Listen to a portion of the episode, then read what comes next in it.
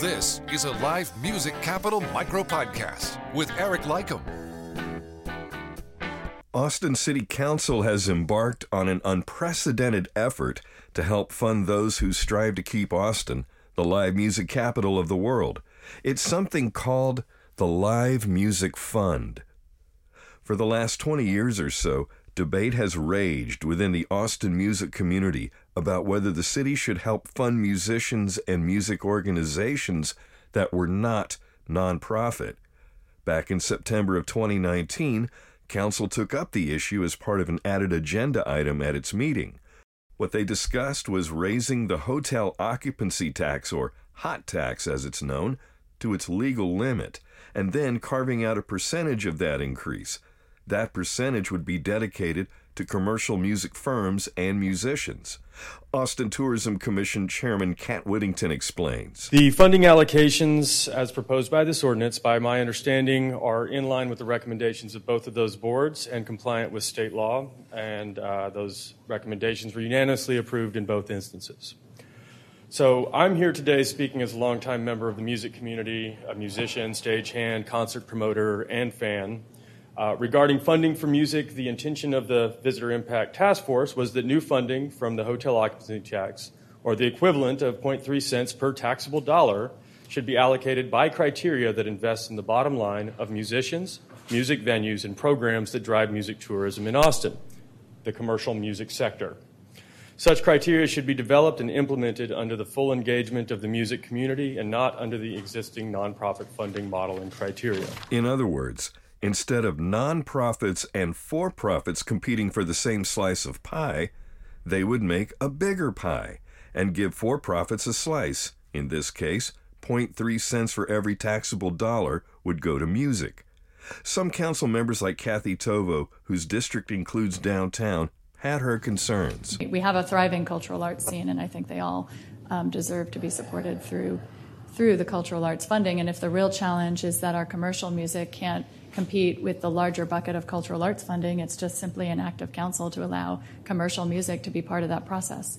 If they've been excluded because there's a provision that doesn't allow nonprofits, that's just an act of council. So there are multiple ways, I think, of, of providing opportunities for commercial venues other than other than this one, and I want to watch this over time and see um, whether some of those other paths are as beneficial or potentially more so. Councilmember Ann Kitchen, who represents South Austin, where a huge number of musicians reside, chimed in. But I'm not understanding why we are limiting it to music and why we wouldn't do this for the um, arts community also.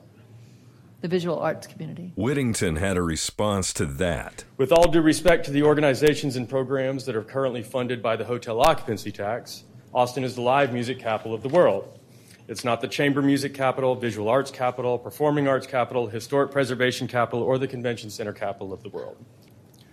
While the creative arts community is in agreement that commercial music needs its own funding stream, and the Visitor Impact Task Force recommended such a funding stream, we are still at risk of pursuing policy that only nominally impacts the bottom line of the music community if we are not deliberate in creating new objective criteria to manage these funds. Council went on to approve the measure, but not without this comment from Kathy Tovo. i w- I'm comfortable doing this today with the understanding, which I think is the understanding, that we can continue to evaluate and we can always make changes to this. I see the provisions that are going away says it can't be done as part of the budget, but it can be done as an act of council. We can always change those. We can always change the allocation within those percentages. Fast forward to January 6, 2020, when the Austin Music Commission had its meeting and the Live Music Fund was a huge agenda item. Austin Creative Alliance CEO John Riedie appeared and, with Councilmember Tovo's remark in mind, issued this warning. I am so excited that the city has finally decided to give money to live music. I've been advocating for that since I got involved in advocacy 10 years ago.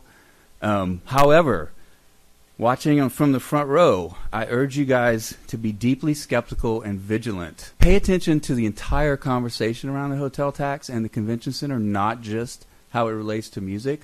Because if you do, you may have noticed that the city recently rolled back its promises to the county.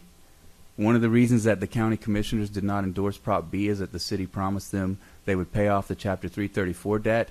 The city has rolled that back. And the county recently announced it would withdraw from the Travis County Expo Center, which is a huge economic opportunity, development opportunity in the Eastern Crescent that's not going to happen because the city backed off of its promise. My point is, three major promises were made this fall in the campaign one to the county, one to the homeless advocates, and one to music. Two out of three of those promises are now being rolled back. So please protect this money. Pay attention to the entire conversation because lots of things are moving.